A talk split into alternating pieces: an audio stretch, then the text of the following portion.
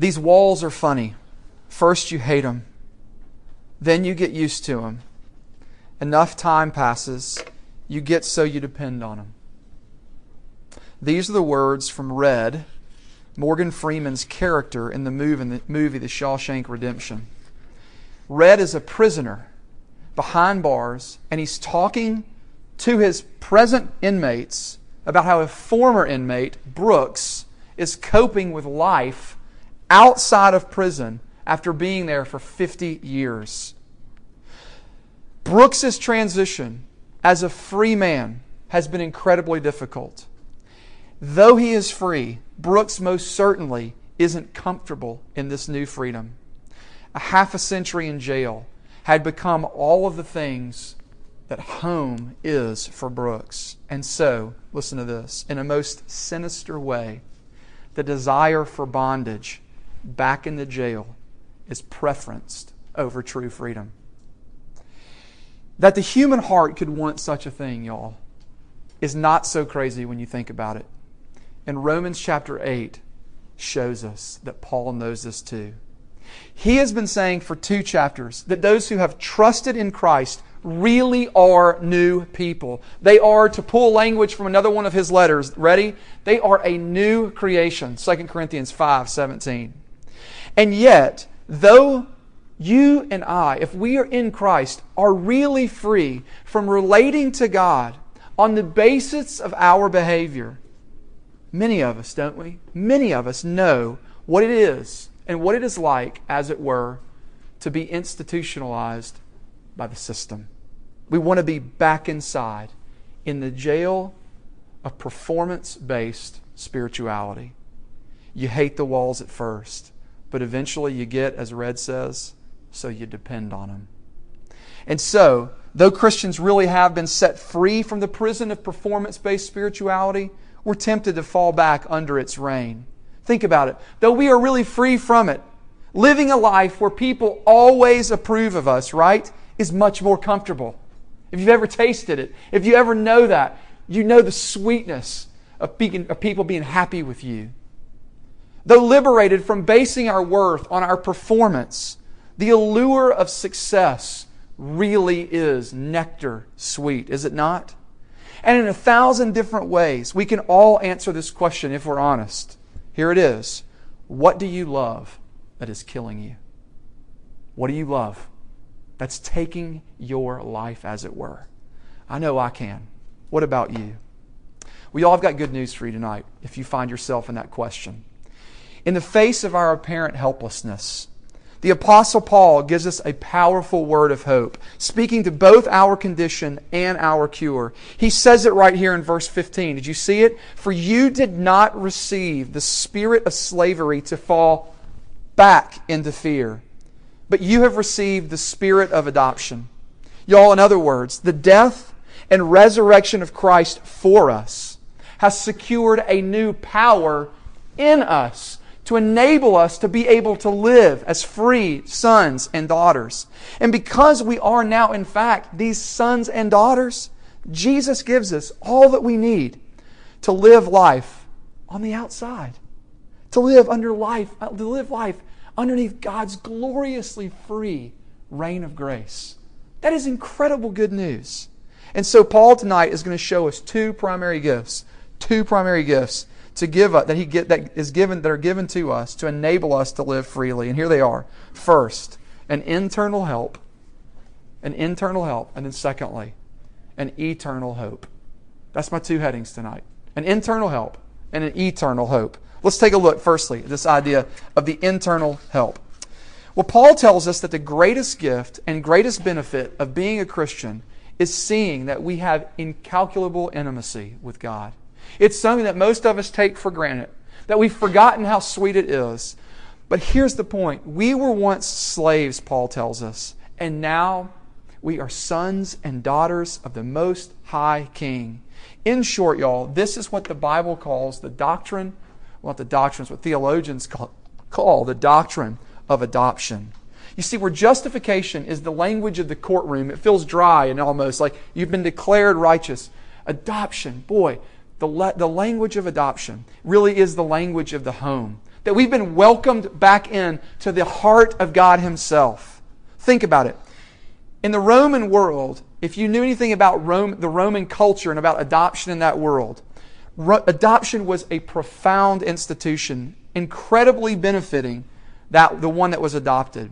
When a benefactor had money and possessions but no heir, what he would do is that he would often adopt someone as a son to be the recipient of that estate that he had when he died. Immediately, though, immediately, the child was made a recipient of all of the blessings and the benefits of the family. They were now legally treated as a natural born son. The son had freedom because he knew he could never, ever lose the love of his father. Now, some of you guys know about adoption because perhaps you yourself have been adopted. Some of you know what it's like to, to, to receive a new brother or a new sister, or to have a new niece or a new nephew, because you have seen somebody welcomed into that family. And the picture is, the picture is, is one of immediate rights, immediate access. The family name is upon you. And that's what this doctrine is telling us here in these first couple of passages, first couple of verses, rather. And y'all, this stands in direct contrast with the image of a slave.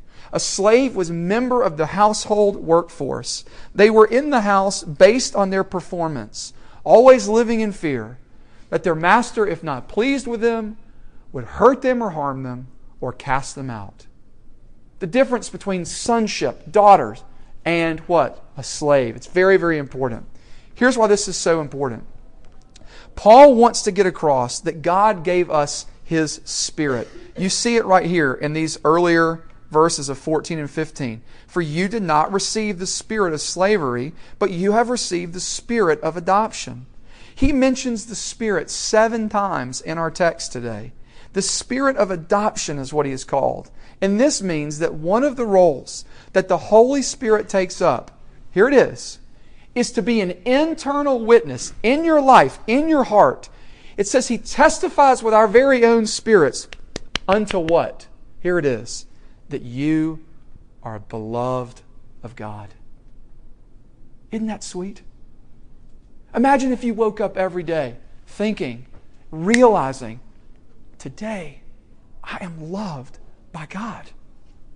Today, no matter who I, no matter what I've done, no matter how much I've blown it or failed it, that today I wake up with my Heavenly Father's smile upon me.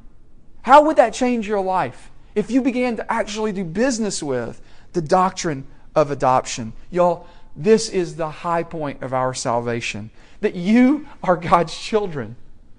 This is amazing sauce, so to speak, right? And listen to what one writer, Sinclair Ferguson, puts, puts it. He says this. He says it like this. It's so beautiful. Our sonship, and ladies, you're included in that, okay? This, he's not being, he, he's, he's just speaking corporately. Our sonship to God is the apex of creation and the goal of redemption. The whole point of your salvation, the whole point of redemption is that you might be brought in to the very heart of God. That's amazing, amazing stuff. Why would this matter? Well, firstly, it matters this that this is not a privilege enjoyed by everybody. You know, there's talk in sort of these quasi religious circles you often hear it said, said this that we're all God's children, right? Now, listen, in a sense, that is true. We have been created by God. But, but, sonship, as Paul describes it here in Romans chapter 8 and Galatians chapter 4, is not, hear me out on this, it is not a birthright. It is a new birthright. It is not a birthright, it is a new birthright. Not everyone enjoys it. Who does enjoy it? The text tells us, verse 15. All who what? Receive it. All who receive it. John chapter 1, verse 12 and 13 say the exact same thing. But for those who do, y'all, we have real power to help us to live faithfully in this world. And I want you to see this that a few things, I'm going to put up a, a screen here. Can we uh, Carter, will you do me a favor? That silver switch right there, will you just flip it down, that light switch? I'm going to get a little bit more contrast because the next slide I want to show you shows a contrast. I'm going to walk us through it about ways that you can see if you are living as a slave or if you're living as a son. ways that you can see what, how you really understand this doctrine of adoption. Okay, I want to put it up here. If you want to take a photo of it, you can. It's kind of a lot to write, but you can you can have at it. Here we go. The orphan, there he is, right? The orphan right there. Oh, I love using the red thing. That's amazing. Orphan and the child. Let's take a look at this. The orphan, the slave. What is it, right? That he feels alone, lacks a vital daily intimacy with God, and is full of self concern. They're anxious over felt needs, relationships, money, and health. I'm all alone, and nobody cares, and I'm not a happy camper. They live on a succeed fail basis. They need to look good and be right. It is complete performance orientation. They often feel guilty, condemned, and unworthy before God and others, and has little faith, lots of fear, and always lives with a sense of, I've got to fix this. That's the language of the orphan.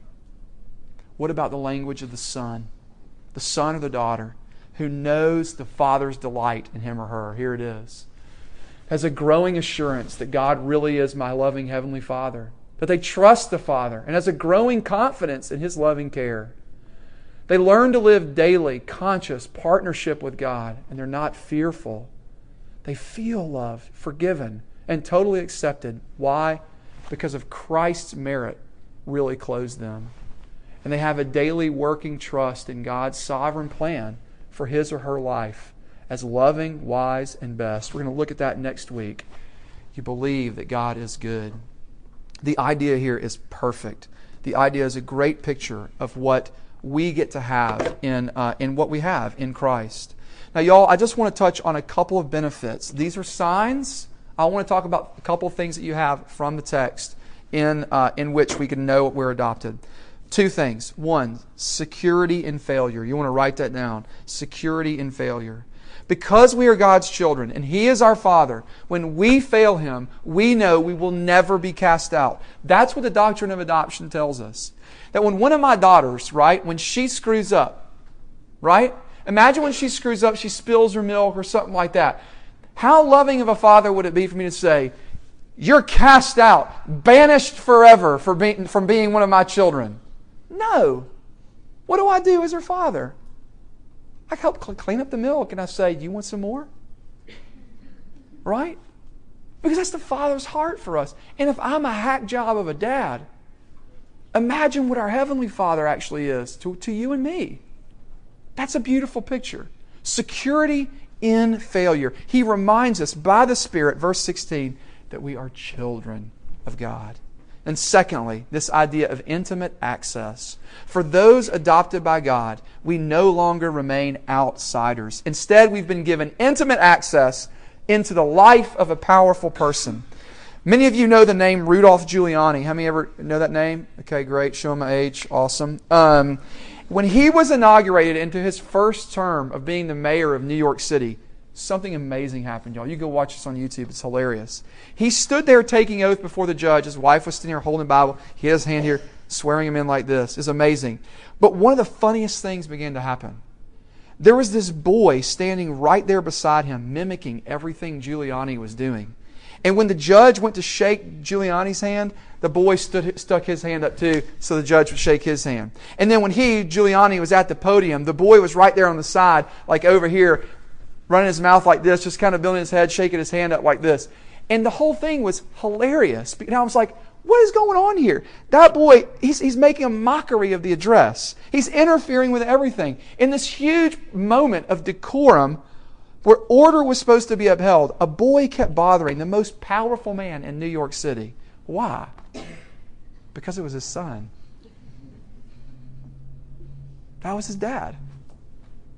He had intimate access to his father. His father was not troubled by anything. Y'all, a simple question. Do you see yourself like that before God? Or is God continually displeased with you? Do you feel like your relationship with Him is like spiderweb thin? That at any moment it's just going to snap? Or do you know that God delights in you as a father does his child. That's what the adoption, that is the doctrine of adoption. And it is a profound internal help that the Holy Spirit bears witness to our sonship and to our daughtership, and it's meant for our good. That's a huge help for us as we begin to pull away from life from a um, performance based religion. Secondly, the second point, we talked about an internal help, and now I want to talk about an eternal hope. An eternal hope. Take a look with me. This is where stuff gets really good, and so I'm going to have to fly, but I love this part of the text. Paul is brutally honest about what living as adopted sons looks like. Is it glorious? Yes. But does that mean it's without suffering in this world? No, it doesn't. Didn't you see it in verse 17 where it says this? He says, And children then heirs, heirs of God, and fellow heirs with Christ, provided that we suffer with him in order that we may be glorified with him. The point is, is that Christianity is not pie in the sky religion. It deals with the reality of living in a fallen and broken world. And I actually think that's one of the most attractive things about Christianity. It's because it's real. It's real, y'all. But is suffering the last word? No. No, it's not. And what Paul wants to do is he wants to get us our eyes up off of the suffering for just a moment so that we can see the joy beyond the sorrow, as we often say around here. The joy beyond the sorrow so that you can be helped in the moment. And here's where I'm going with this. Hang with me. Paul says, Yet, though we suffer, there is on the horizon something that every Christian has his or her eyes on. It's like the runner who gruelingly slogs to the finish line. So too the Christian can see his or her finish line. And what does Paul call that finish line? Personally, as it applies to us, he calls it our glorification. But more broadly, here it is. He calls it our hope. Our hope. Our hope.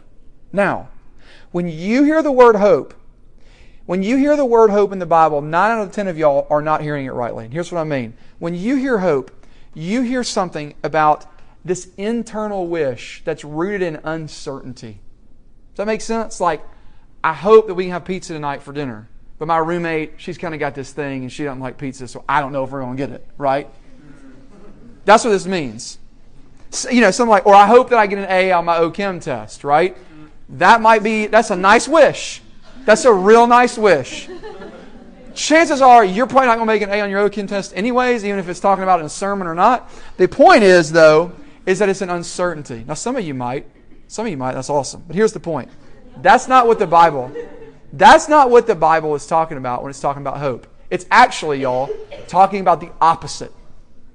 It is talking not about an uncertainty, and I've put it this way. I think it's wonderful that hope, biblical hope, is this it is confidence rooted in a future certainty. That hope, in the biblical sense of the word, is confidence rooted in a future, not uncertainty, but certainty. Y'all, it is a comprehensive vision for the future. So far, so good. Y'all hanging with me? Certainty, not uncertainty. That's why it gets, it's getting better. Hang with me, okay? I promise you. So the horizon or the finish line to which all Christians are running is what Paul calls our hope. It is our vision of how life ought to be. And here's where we start getting into the stuff that happened last night. So we're going to apply that in just a second, okay? It's, it's our vision of how we think life ought to be. Here's the point all of us are living in a story. We're all living in a story. And that story has some end that you think is beautiful that you love and that you've ordered your life after. And I could simply just say, What's the purpose of your life? Why are you living? People cannot live without an answer to that question, whether you are somebody who is a Christian or you're somebody that's not a Christian. Everybody, human beings, are inherently hopeful beings. They need a hope.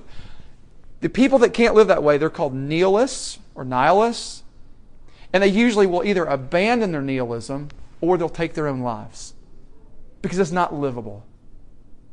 The point I'm trying to say here is that everybody has a hope. That's the horizon that we're on. That's my first point. Secondly, great, Ryan. All you've said so far is that everybody's got a hope. Here's the question Does the Bible address any of the specifics of that great hope? And that's where Romans 8 chapter, I mean, verses 23 through 25 come in and begin to blow your socks off. It's wonderful. Because what is it going to tell us about the specifics of some of that hope? First of all, here it is. Verses 21 and 23 show us this. that you and me, that the Christian story ends with those who are in Christ having renewed bodies. Renewed bodies. Though we die, though we decay, God at the resurrection will take our souls, which have gone to be with Him upon our death, and will reunite them with our bodies. Fully renewed, fully restored, perfected.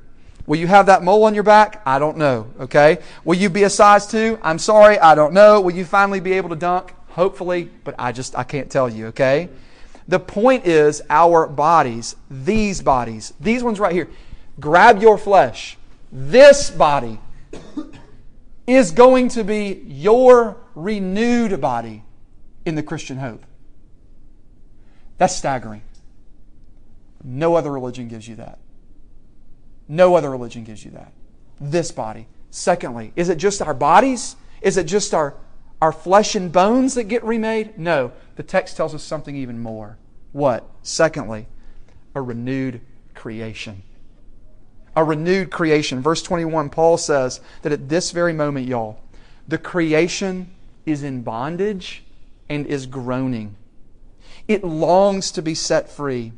And when we, you and me, those in Christ get our resurrected bodies at the resurrection, the entirety of creation will be liberated as well. For what? For us to live in with God forever. Jesus declared in Revelation 21:5, "Behold, I am making all things new." And y'all want to know what the Greek for all things there means?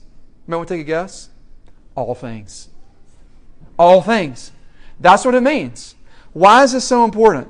Why? Every square inch of creation. What's the big deal? First of all, some of us need to abandon an alternative, non biblical vision of what resurrection looks like that teaches us that we live in a disembodied, non physical, where we become these non gendered cherub babies that sprout wings and sort of play harps our whole life as we float around on clouds. Like, that's the vision for the end of the Christian story. And I want to say it's anathema, it's not true.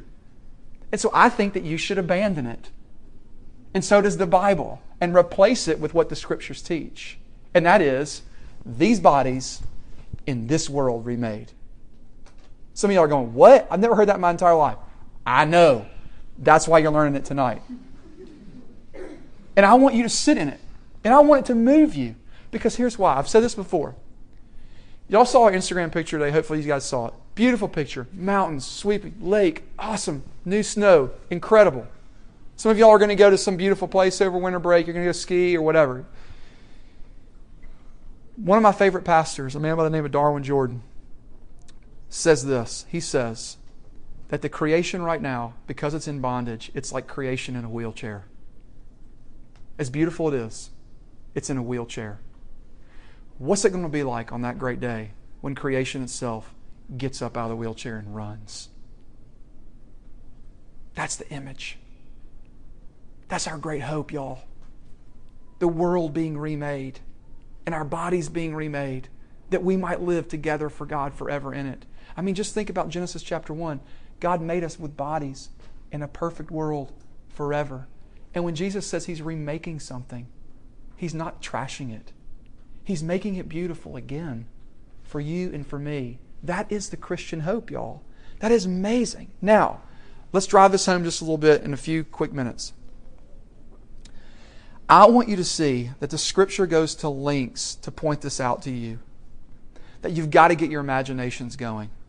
Not to see things that aren't real, but to sing, see things that are very much real, just not in plain sight. Think of your mother's face. Is she right in front of you? No, you've used your imagination to do it. That's what Paul wants you to do when you think about your great hope as a Christian. This eternal hope that you have, once forever, renewed bodies, renewed, renewed world to live in forever. Why does this matter today, on Wednesday, November the 10th? Is that right, 9th? Why does it matter? Here's why. Because I want to go back to what happened last night classic illustration point. It's perfect for us. I want you to see that the Christian vision of hope is so much bigger and so much better than anything any political candidate could ever give you. The political candidate can, at best, give you a vision for a reformed world. And Jesus gives you a renewed one. That's the vision. That's the vision that you get with the King of Kings. Last night, Jesus' throne, his seat, was not open for reelection. He was sitting squarely on it all night long. Hallelujah. Right? I mean, the, the, point, the point is, is that He is the King of Kings. And because He is, it does not matter. It does not matter for Christians. It does not matter who are, we, we're told over and over again, it does not matter if somebody is a Republican, a Democrat, a male, a female, a libertarian, whether they're gay, whether they're straight, no matter what race they are, no matter how old they are, it does not matter. Jesus is the King of Kings. And He is the one that really rules. And He sits right now in His throne, governing all things in accordance with His will, for His glory and for your good. That's why we said, My only comfort. Secondly, listen to what the psalmist says. Beautiful. Here it is. Put not your trust in princes, in a son of man, whom there is no salvation. Some of y'all are having to eat crow because you've experienced in some way, and I don't mean just with this election, you've put your hope in people to try to rescue you and to try to bring about the vision for your life. And I want to say it does not matter who your, who your figurehead is, it will fail unless it's Jesus. That's the point. Secondly, listen to what Psalm 39 7 says. Ready? Here it is. And now, O Lord, for what do I wait? My what? My hope is in you. One thing remains certain Jesus was not up for reelection last night. There was never a chance he was going to lose his seat. His kingdom shall have no end. He is our good king who rules with righteousness and justice and equity for all people.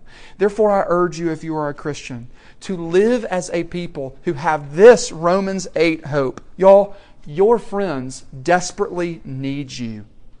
We are essentially hoping beings. Everybody hoping for something. We have some vision how we want the world to work. What is the essence, the nature of what I believe to be a good life? Is it power, financial, or social?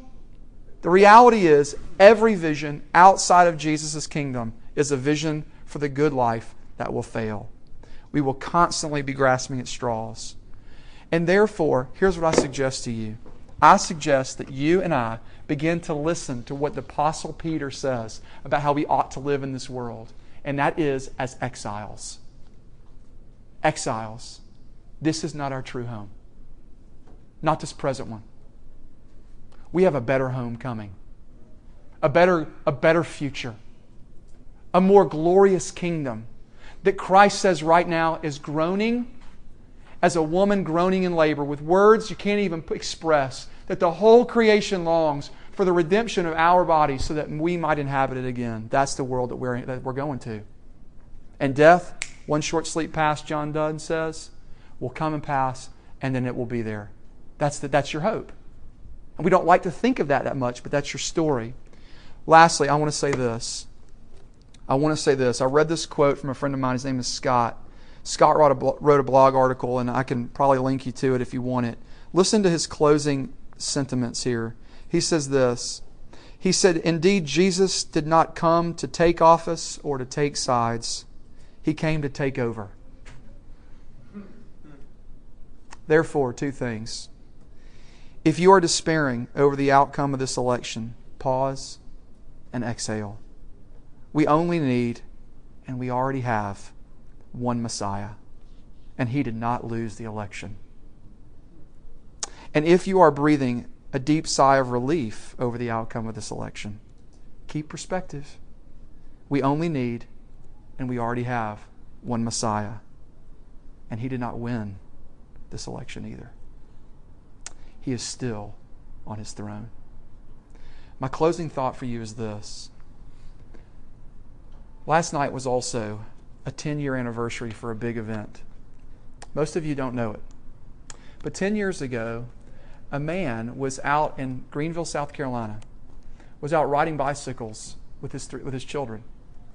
And in a horrible accident, he came, out, came up over the handlebars of his, accident, of his bicycle and uh, went into it. He had an accident without his helmet, and he uh, had a concussion, and he ended up going into a coma for about six months. And he passed away. Who was that man? That man was the first campus minister of RUF at TCU. His name was Dustin Salter.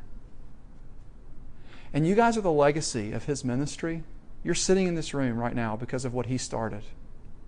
And here's what's beautiful his wife, my current pastor, Brian Davis, and another friend of ours named John were in the room when Dustin passed away. And as he breathed his last breath, our friend John, who is a Christian, with great authority in his voice, stood up out of the chair with tears in his eyes and pointed directly at Dustin's body and said, We will see that body again. We will see that body rise again. Y'all know where the most busiest places are going to be across the world at the resurrection of the dead, don't you? It's not going to be in the middle of the city. Graveyards everywhere are going to be throwing parties because the dead will rise to new life. Is that your hope? Do you believe that? If not, I ask you, whatever you to believe in, to abandon it and embrace this one here. It's unlike anything else you've ever seen.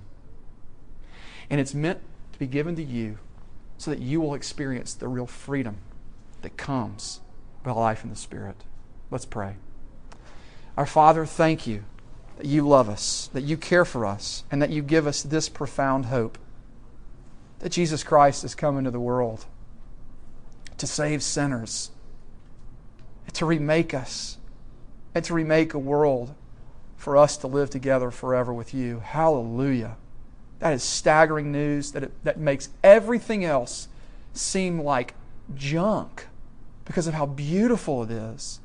I pray that you would stir our hearts and that would change us to live more faithful lives to you and that we might be a blessing to the world around us, that we would love our enemies like you have because of this wonderful, wonderful gospel message. We pray that now for these students who are struggling, some who are hurting, some who are very confused about their future.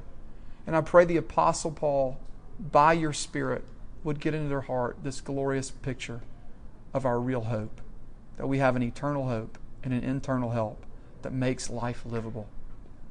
We lift this all up in your name. Amen.